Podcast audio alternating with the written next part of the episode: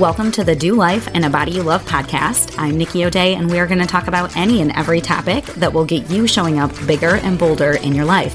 Weight loss, relationships, mindset, it's all on the table. It may not come out real PC, but if you're sick of motivational rah rah talks that don't lead to any real change in your life, then you're in the right place. Let's jump into today's episode. What's up, beautiful chicks? Today we have a bit of a heavier topic, and it's guilt. Like, is guilt keeping you stuck? Is it keeping you in a body that you do not like to do life in? Is it keeping you in a job that you hate? Is it keeping you in relationships that are just toxic and not serving you? And that might seem like a crazy question on the surface, but I'm going to give you lots of examples to work through because I see it so often. It's so incredibly common because here's how it works it's not like we consciously say, well, I'll feel really guilty if I lose weight, or I'll feel really guilty if I change jobs. But we let guilt prevent us from acting in a way to get ourselves out of these situations. And therefore, guilt is essentially keeping us stuck. So let's work through a few examples so you can see if this is even pertinent to you. Um, and if not, maybe you've seen this with like some of your girlfriends or, you know, whatever. And then I'm going to give you some questions to kind of think about at the end to wrap things up and maybe try to like shift some perspective around these. So here's a for instance when women are like, Hey, I really want to lose weight, but my husband makes me all of my favorite foods and I'm going to feel really guilty if I don't eat them. Like he he just worked so hard on this. I can't say no. Or it's Christmas and somebody gives you a food gift and you're like, "Well, I had I had to eat this because, you know, I I would feel really bad if I wasted it." Or we might say something like, "Well, you know, I don't really have time to go to the gym because I'd feel guilty if I spent more time away from my kids." Um so it's all of these like guilt type things that are impacting the decisions that we're making. Does that make sense? I see this with nurses who are so burnt out at the bedside right now. And they're like, I, I just need to get a different job. Well, part of the reason why we don't leave is because that's what your degree is in and that's how you know how to make money and so that's one thing but there's also this guilt component to it right now because there is such a nursing shortage that people are like well i would feel bad if i left the bedside but then they're sitting there getting mandated and working 70 hours a week and hating their life even though they don't have to work and they they could leave. So guilt again kind of keeping somebody stuck in a situation that they don't want to be in or with relationships. Now i'm not saying that you just go cutting off everybody who isn't good to you but there are some times where a relationship does need to end or conversations need to be have and boundaries need to be established so that that relationship can be repaired and could potentially be fruitful right? But sometimes people don't even realize how we're feeling about something because we feel too guilty to share it. We feel guilty even speaking up for what our needs are you know we we just think that we have to be complacent with however people are treating us because that's what love is. And it's like mm, no not really. We can express what our needs are decide what those are first of all then express it and then ha- expect for people to reasonably meet those. Ever people are going to disappoint us, of course. But when there's like repeated patterns of behavior that we're just kind of like allowing because we don't want to hurt somebody's feelings or something along those lines, then that's when we need to speak up and we need to we need to do something different. Okay. So the very first thing that I would do is say, is this assumption that I'm making even true? So let's say it's the workout one well, is it true that you can't lose weight and get in shape because you would have to go to the gym and be away from your kids more? No, you could work out at home. Or you could work out for like 20 minutes instead of it being like an hour. Or maybe you could eat healthier, which doesn't really take any time away from the family. There's things like that. Or maybe you do need to go to the gym for like an hour. Now, if you work, you're like, no, every extra minute has to go to my kids. But like if you're outside of the home for eight hours, nine hours a day, anyways, and you add one more hour to it just twice a week, that if you're sedentary would make a change for you And at the end of the day, the extra two hours in the week compared to the 40 that you were already away, your kids probably really wouldn't notice. You know what I mean? Depending on what their ages are. And so it's like, what are we making? Like, what kind of meaning are we giving this? What are we making this mean? And is it even true? Or is it something where we just need to have a quick conversation? So for the uh example of the husband who's so sweet and he keeps making you all your favorite like meals that are like fettuccine or it's dessert or whatever. He's so, so sweet. Well, yeah, you don't want to be mean. He's making you good things. But if you explain to him that, hey, I'm really trying to take better care of my health. And so I'm trying to avoid this, this, and this. So just giving you a heads up because I think it's so, so sweet that you always make me those things. But then I feel like I have to eat them. It, it like makes me feel bad if I don't. So can you just like do me a salad and not make me those things anymore?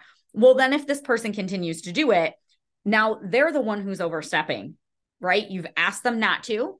If they continue, then it's like, oh, you're so sweet. Thank you for making me that. However, I'm not going to eat it because as we discussed 2 days ago, I just told you I'm I'm not eating those things.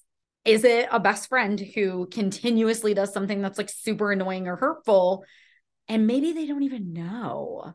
Like we're all in our own heads right? So maybe they just need to be told. And those conversations are not comfortable. But like think about it if if the shoe were reversed. If you were the one, if you were the friend who was doing the annoying thing that was hurting somebody that you love and you were just oblivious to it, wouldn't you want them to tell you? It wouldn't be comfortable. Of course, you wouldn't like to hear that you've been hurting somebody, but you would want to know so you could stop doing it. Right. And so give that person the same courtesy. Let them know, hey, I, you know, when you do this, I don't think you mean anything by it, but here's how it makes me feel. So can you quit doing that? What kind of conversations do you need to have to be happier in all of these areas? So here's another question to ask yourself does it is it really on you how a, a, certain person feels about something so let me try to think of an example for this one okay i've had people who are married and they want to lose weight and one of the things that is holding them back and sometimes they're not even aware of it at first but then they kind of like figure it out and they're like oh, I think I'm actually going to feel really bad for my spouse if I lose weight because we're both overweight right now and I don't want that person to feel bad. And as sweet as that is, is that really fair to you? Like to hold yourself back for your health, um, maybe generating more income, like whatever it is, because it's going to make somebody else feel bad about themselves. Is that really your responsibility for that person to feel better about themselves? So then you're like dragging yourself down to make somebody else feel better. Like that's like not really super healthy either right? And so sometimes we have to like just become aware that we're even having those thoughts and just be like well how can i go about this in a loving way where where i'm not intentionally making this person feel bad about themselves right i'm not i'm not going to make comments about it i'm not going to do things like that but then other than that if they feel a certain way that's on them like we can't take on how positively changing our own life is going to affect another person. Like we're all adults, that's on them. That's something they have to sort out. Yes, it sucks. We don't want to see people feeling bad, but you can't let it like stifle your own growth. And then last question would be what is a different version of the story that you're telling yourself about this? So if you feel guilty taking time to meal prep or go to the gym or things like that, what's another version of this story? Well, another version is that by getting healthier, you're setting a better example for the people in your house. So, like, I don't want to have time away from my kids can turn into I want to model healthy behavior for my kids or when I take the time to prepare us healthy meals, I'm actually saving us money because we're not going out to eat and the whole family's eating healthier. So there's always like more than one way to look at a situation, right? And our first natural way of viewing a situation or thinking about a situation, that doesn't mean that it's true. It's just what came to our mind first. So always questioning our own thoughts and being like, okay, well, what's true about this? Maybe it is true. Maybe it's not what else might be true? And sometimes I think that can kind of help us shift into getting that like getting unstuck with the whole guilt thing. But I know that this is a really heavy topic. Um, for some women, this affects us really not at all. For some women, it affects us just kind of a little bit. And for some reason, or and for some women, it can keep us totally, totally stuck. But recognizing it is the first step to working your way around it. And so if you have these areas in your life where you're like, ooh, maybe I am holding myself back out of guilt, then I would just encourage you to kind of like sit with that, play with that. How can you get yourself around that? Because what I do know to be true is that when you are feeling your best in multiple areas of life, you're going to show up better for the people around you. Everybody in your world benefits from a healthier, happier, more fulfilled you, even if the people around you don't necessarily feel like that's true at first. Some people are going to be a little bit miffed when you start making some positive changes.